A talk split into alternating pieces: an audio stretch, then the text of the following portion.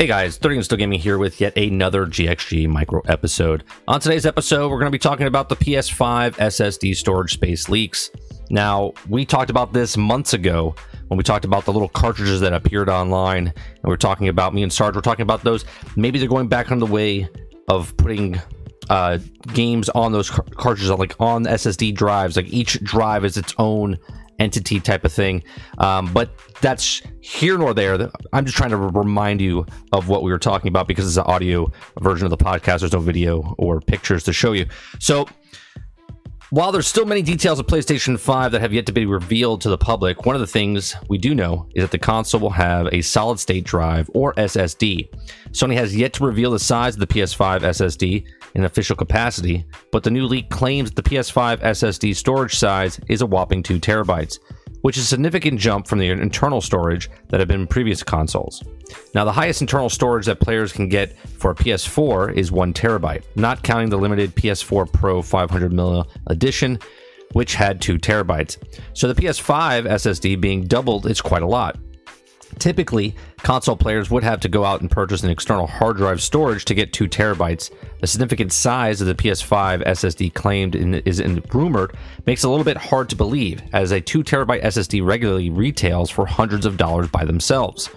So, Sony is unlikely to price the PS5 higher than $500. In fact, the same leak where the two where the SSD 2 terabyte number is from point uh, for 499 price point. The leak also says that the PS5 reveal event will take place on February 5th, which is just a few days away. When you listen to this, this will be the third. Um, and it seems highly unlikely since Sony has yet to make any announcements considering this. And the fact that the leak stems from a 4chan fans would take all the information with a grain of salt. However, enough legit, legitimate video game leaks have originated from 4chan. Now, the claims like this can't just be ignored completely. Now, even if the PS5 does have a 2 terabyte SSD, one has to wonder if even enough space for the console. Video game file sizes have ballooned to extreme in recent years, and it's likely that they will become a larger games themselves become bigger and more detailed. Now, combine this with the PS5 backwards compatibility with the PS4, and it seems though the console owners will fill up the 2 terabyte SSD in no time at all. For the reason some may still opt to expand their PS5 storage with the external hard drive, but others will want to stick with the internal SSD regardless of the size, and the PS5 SSD has a huge advantage, and it's cutting load times down drastically. The example given by Sony is in the fast travel time load times in the Spider-Man game on the PS4 Pro takes 15 seconds, where it takes less than 1 second on a PS5. The advantages of the PS5 using an SSD are clear but it still remains to be seen exactly how big the console's internal storage will be. Official information should be released in the coming months. So there you go.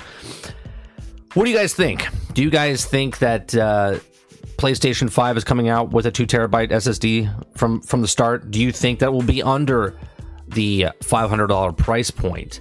Uh, like the article says, it says most SSD drives, there's no way it would be under 500 when drives alone costs up to that amount. Now, I personally think that PlayStation, knowing that they're doing the backwards compatibility thing and knowing that they are the number one console sales of all time and that they lose money on all console sales, right? Every single console that's sold, they lose money. Not just them, anybody that makes a console, right? Because they have to bring down the price point where people want to buy it and then make the actual games the the price point that people want and they keep buying. Hence why you have all these subscription services. Um, so they lose money on each console, but PlayStation makes money back every year with PlayStation Online. Uh, same with Xbox. As far as the Xbox Game Pass, Xbox is doing it at a much better better rate than the PlayStation. But we shall see what will be the price, and we'll see if, play, if uh, on February fifth, which is just a couple days away, was it? Uh, that would be the Tuesday. I'm recording this on a Sunday.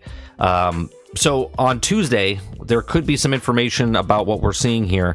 And what do you guys think? Do you guys think that the SSD drives and games in general coming forward, as games get so much bigger, as they expand so much faster, as our online service games all the time, they just keep piling on content on content. If you look at Destiny, ESO, World of Warcraft, Call of Duty, Battlefield, all of these games that keep coming out that are a live service type game over the spectrum and they just keep loading stuff on, loading stuff on.